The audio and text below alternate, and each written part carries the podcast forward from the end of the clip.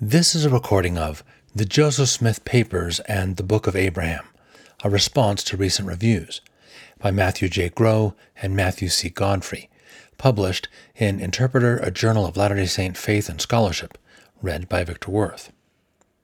Abstract The Joseph Smith Papers welcomes engagement with its work and gratefully acknowledges the important work of various scholars on the Book of Abraham.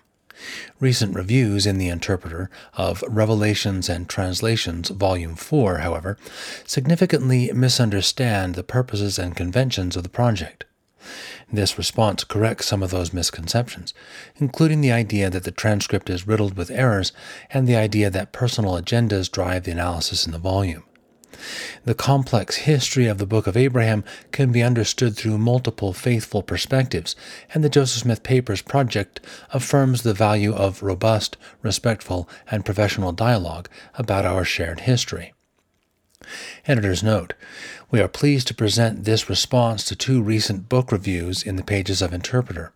Consistent with practice in many academic journals, we are also publishing rejoinders from the review authors immediately following this response. The Interpreter recently published two reviews of a volume released last year by the Joseph Smith Papers Project, Revelations and Translations, Volume 4, Book of Abraham and Related Documents. The volume reproduces the Book of Abraham manuscripts, as well as the entire collection of extant documents associated with efforts by Joseph Smith and his associates to study the Egyptian language and translate ancient papyri. The volume provides for the first time high resolution photographic facsimiles of all the relevant documents, along with side by side transcription. We are proud to have published this volume. The various volumes of the Joseph Smith papers have received dozens of reviews over the years. The reviews have been very positive overall, but not without critique. Following the tradition of academic scholarship, we have not responded to negative reviews. The reviews in The Interpreter by Jeff Lindsay and John Gee, however, appear to have misunderstood the goals and practices of the Joseph Smith Papers project to such a degree that they have spread unfortunate misconceptions in various online discussions. Those misconceptions are serious enough that we feel compelled to supply clarification. The reviews make two serious arguments to which we will respond that an agenda that could be harmful to the faith of Latter day Saints permeates this volume of the Joseph Smith Papers, and that the book is riddled with technical errors. We reject both characterizations. Does a personal and faith destroying agenda permeate the book? The process of writing each volume of the Joseph Smith Papers ensures that no one personal viewpoint dominates any book. Each volume is prepared by a large team of professional historians, editors, and source checkers. Our volume on the Book of Abraham was then reviewed by at least six scholars in the Church History Department, the Joseph Smith Papers National Advisory Board, which includes seven experts in documentary editing, Latter day Saint history, and religious studies, and at least eight external scholars, including Egyptologists and historians of the 19th century, both Latter day Saints and not. In addition, the book was reviewed by a panel of general authorities and approved for publication by church leaders. As is our practice with every volume, the team working on Volume 4 consulted the work of numerous scholars of various faiths and areas of expertise. Some of these scholars answered questions throughout the volume's development, and some provided crucial feedback during a month long review period. As we write in our acknowledgments, quote, their expertise and insights improve the quality of our work. While our task was primarily to present and analyze the documents in the volume in their 19th century historical context, our work was made better by four Egyptologists, including John Gee, who helped us understand the ancient context of the papyri and other matters. We respect the expertise of our Egyptologist colleagues and acknowledge their significant contributions to scholarship on the Book of Abraham. We are only the latest in a long line of scholars to work on the Book of Abraham, and we are grateful for and have learned from the work of those who have gone before us. No single discipline, and certainly no single scholar, holds all the answers to the complex questions raised by the Book of Abraham. Our engagement with the work of Egyptologists did not start with their review of our manuscript. Throughout our work, we closely consulted published works by Egyptologists. Indeed, Volume 4 cites nine of Guy's own works, more than any other author. When we received proposed revisions from Guy and other Egyptologists during their review, we carefully considered each comment and gratefully incorporated many of them. On some topics, we do read the historical evidence in Joseph Smith's journal and elsewhere, as well as the textual evidence in the manuscripts, differently than Guy does. For instance, we believe the evidence suggests that Joseph Smith translated portions of the Book of Abraham in Kirtland and then later in Nauvoo, while Guy asserts that all of the translation occurred in Kirtland. However, contrary to the assertions of both Lindsay and Guy that a particular perspective was assumed and those of others were ignored, we carefully weighed many perspectives before making such decisions, and we qualify our explanations in terms of their probability. It has been a rich and rewarding process to see the training and expertise of multiple fields come together to produce this complex and valuable resource. The reviews by Lindsay and Gee suggest that the volume takes a particular view on the theological question of precisely how and when Joseph Smith translated the Book of Abraham. Over time, Latter day Saints have proposed two basic ways of thinking about the relationship between the Book of Abraham text and the various documents produced in Kirtland to understand the Egyptian language. The first approach suggests that Joseph translated the Book of Abraham first and then used that text to reverse engineer an understanding of the Egyptian characters on the papyri. The second approach suggests that Joseph and his associates first studied the ancient papyri, producing documents as they puzzled over the meaning of the characters on the papyri. The second approach suggests that as a result of this study, Joseph received the text of the Book of Abraham by revelation. The dating of the associated documents and their relationship to the Book of Abraham text thus become evidence for one position or another. Each of these approaches can be held by faithful Latter day Saints. The question of how and when Joseph translated the Book of Abraham is a complex one, but it is not the question that this volume strives to answer. Rather, we have attempted, through detailed textual analysis, to date the documents associated with the effort by Joseph Smith and his associates to understand the Egyptian papyri. But we also try to be clear as to the limits of our knowledge, repeatedly using words like likely, or perhaps, or probably. While we have placed the documents in what we judge to be the most sensible order, we are also clear that the order of the documents in the volume does not necessarily represent the relationship among the documents. The ambiguities in the historical record preclude such certainty. The dating of the documents and the order in which they appear do not close doors to any of the most prominent interpretations of the question of how and when Joseph Smith's translation occurred. Nor does the volume preclude any theory regarding the relationship of the Book of Abraham text to the ancient papyri. We hold that either of the two prevailing theories of the Book of Abraham's origins, either that the text of the Book of Abraham was on portions of the papyri that are now lost, or that the papyri served as a catalyst for a revelation by Joseph Smith, is a faithful approach to understanding the book. Lindsay laments that the volume does not provide adequate, quote, first aid for members struggling to understand the nature of the Book of Abraham translation. In so doing, he misunderstands the scope and purpose of the Joseph Smith papers, which is to provide reputable and accurate transcriptions of Joseph Smith's papers with contextual annotations for both Latter day Saint and non Latter day Saint scholars. That is not to say that the scholars in the church history department do not have an interest in providing information to increase the understanding and support the faith of church members. Indeed, some of the same historians who contributed to this volume also helped prepare other materials, including the Gospel Topics essay on the translation and historicity of the Book of Abraham. We take very seriously the need to build faith in the restored gospel. In a related argument, Lindsay implies in his review that there is a, quote, ban on citing the work of Hugh Nibley in our volume, and states that the book ought to, quote, recognize Hugh Nibley's extensive work on many aspects of the Book of Abraham as a vital foundation that must be acknowledged, close quote. This perspective asks the Joseph Smith papers to engage in historiography, or reciting and evaluating the history of scholarship on a given topic.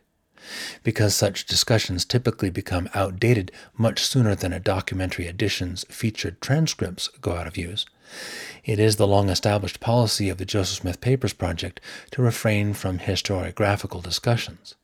We respect Nibley's valuable work on the Book of Abraham and have cited his work in other church publications. But in this volume, we followed our practice of not including historiographic or bibliographic footnotes. Let us be clear this volume of the Joseph Smith Papers does not advocate an approach to the Book of Abraham that is antithetical to the faith of Latter day Saints. Is the volume riddled with technical mistakes? While we value the contributions of many scholars of different backgrounds, the Joseph Smith Papers Project has a specific approach and a particular expertise to bring to bear on these documents. We operate within the conventions of both 19th century history and documentary editing. In documentary editing projects, scholars collect, transcribe, annotate, and publish documents for other scholars to use in their own work. Our primary goal is and has been to make available these documents for any and all to read and analyze. We disagree with the implication in both Gee's and Lindsay's reviews that Egyptologists offer the most valuable or the only path to understanding the documents in Volume 4. Most of the documents were, after all, created in the 19th century, and even the ancient papyri were studied, preserved, and copied by 19th century clerks. Each volume of the Joseph Smith Papers includes a lengthy statement of editorial method, which is based on a systematic study of the American tradition of historical documentary editing. We were thus surprised that the interpreter published two reviews that misunderstood the practices and aims of the Joseph Smith Papers. Many of their criticisms are the result of misaligned expectations. For example, Gee writes that we, quote, provided no concordance of other major labels for the documents, as is standard in scholarly editions, close quote. This may be standard in Egyptological editions, but it is not standard in the American tradition of historical documentary editing. In his review, Gee complains of, quote, numerous questionable editorial decisions, close quote. The Joseph Smith Papers Project has robust conventions for presenting documents. Our experience with the entire corpus of Smith's papers and our access to the actual documents has given our team deep expertise in document provenance, early church record keeping, scribal practices, handwriting identification, and transcription. While Gee alleges that there are numerous errors in the transcripts, the quote, errors or problems he cites follow the Joseph Smith Papers style guide in every instance. Our thorough approach to transcription is laid out in our statement of editorial method. Quote, to ensure accuracy in representing the texts, transcripts were verified three times, each time by a different set of eyes. The first two verifications were done using high resolution scanned images. The first was a visual collation of these images with transcripts, while the second was an independent and double blind image to transcript tandem proofreading. The third and final verification of the transcripts was a visual collation with the original document. At this stage, the verifier employed magnification, ultraviolet light, and multispectral imaging as needed to read badly faded text, recover heavily stricken material, untangle characters written over each other, and recover words cancelled by messy wipe erasures made when the ink was still wet or removed by knife scraping after the ink had dried. The editorial method further states, quote, Text transcription and verification is an imperfect art more than a science.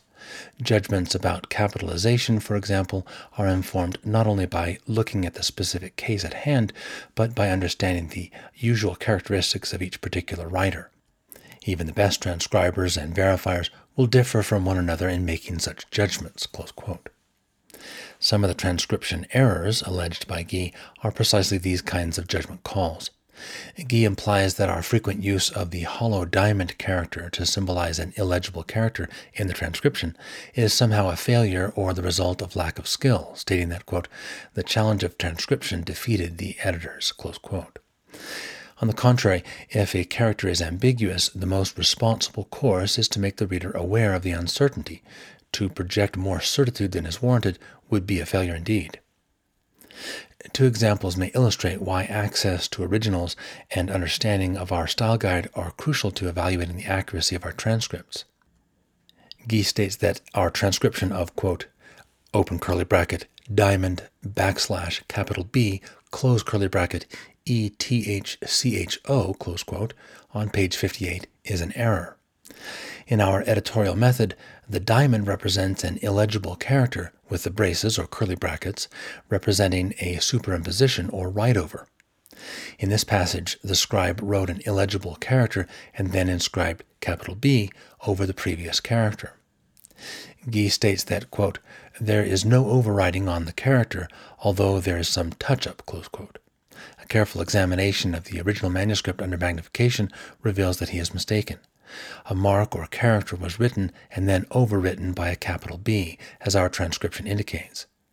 In another instance, Gee writes that, quote, descendant on page 261 should be transcribed, quote, open curly bracket D backslash caret D close caret close curly bracket E S C E N D A N T close quote. Our editorial style, however, dictates that we not include write-overs when a letter is written over by a second instance of that same letter. While a few of Gee's 23 alternate transcriptions may be correct under a different system of transcription, none represents an actual error in our volume, and many are likely the result of his working with images of the documents rather than the documents themselves. Conclusion Scholarship at its best is a conversation.